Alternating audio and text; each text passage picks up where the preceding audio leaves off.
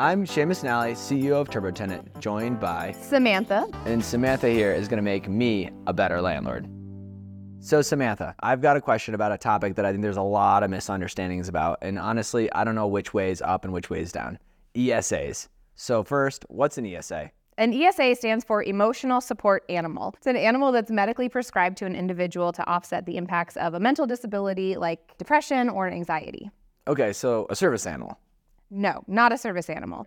A service animal is an animal that is trained to do a specific task to help their owner or their handler, whereas an emotional support animal is not trained to do a specific task, but it can, again, offset the impacts of those mental health issues. So, when you're looking at an applicant, if they have an ESA, what should I know about that? So, in order to request an ESA or reasonable accommodation for an emotional support animal, the renter should be able to provide you with a medical letter from their doctor or medical provider with information about why the animal would help with the disability and state that that medical provider is familiar with the renter's uh, situation and mental disability that they have.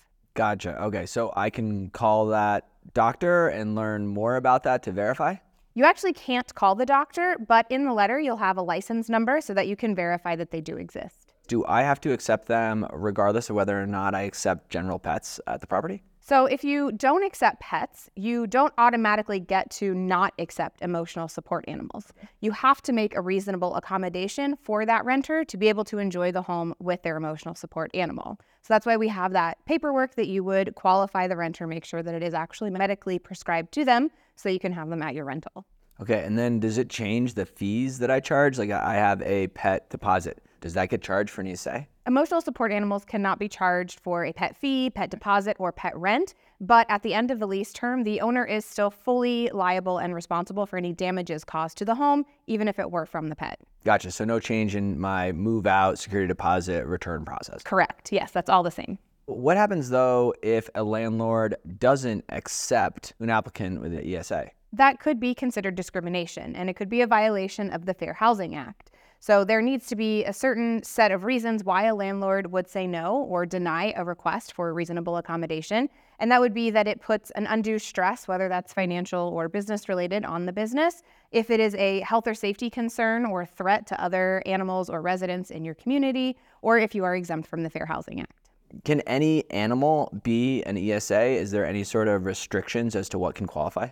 There are no restrictions as to what type of animal could be an emotional support animal. So it could be a dog, it could be a cat, it could be a rooster. They can still make that emotional support animal reasonable accommodation request. So if I'm hearing you loud and clear, ESAs have to be accepted, or at least you have to make reasonable accommodations for ESAs, regardless of what your property's current pet policy um, might be, and certainly regardless of what your individual opinions on that given uh, animal is. Absolutely, that's correct. This all makes a ton of sense to me. Why do some landlords hate ESAs so much?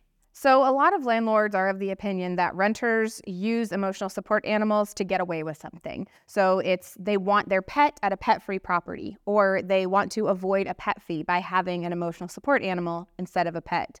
And it's kind of a bummer to think about it that way because I'm a person who's had an emotional support animal before that's helped with anxiety and depression. And I wouldn't have been allowed to have my pet at the property where I lived. So I would have had to reconsider my housing decisions if I weren't accepted with my emotional support animal. Kind of a strange question, but what if a individual has an ESA that is a dog and that dog has puppies? Are they also considered ESA animals? They are not. No, only the original animal who was prescribed to your tenant is necessary as an emotional support animal. The others are just puppies as they would be if it were a pet. Gotcha. So I handle them just like I would any other pet, whether the pets are allowed or it ends up being a lease violation. That's correct. Are there any ways that you have to deal with service animals differently than ESAs? They're pretty much treated the same with a reasonable accommodation or reasonable modification request as it relates to uh, your management of your property the one thing to note in that is a key difference is that emotional support animals are protected under the Fair Housing Act, which is part of the Housing and Urban Development, uh, whereas your service animals are going to be under the Americans with Disabilities Act. So they're protected under different parts of the law. Gotcha. But from a landlord's perspective, best to treat them actually the same. That's correct. Yeah. Awesome. Well, thank you, Samantha. I now feel a lot more confident dealing with ESAs and potential applicants. Thank you for making me a better landlord. You're welcome. TurboTenant is the all in one platform for landlords to manage their rental properties. From vacancy to tenancy, we have you covered with industry leading tools and expert advice. Landlord better from anywhere for free at turbotenant.com.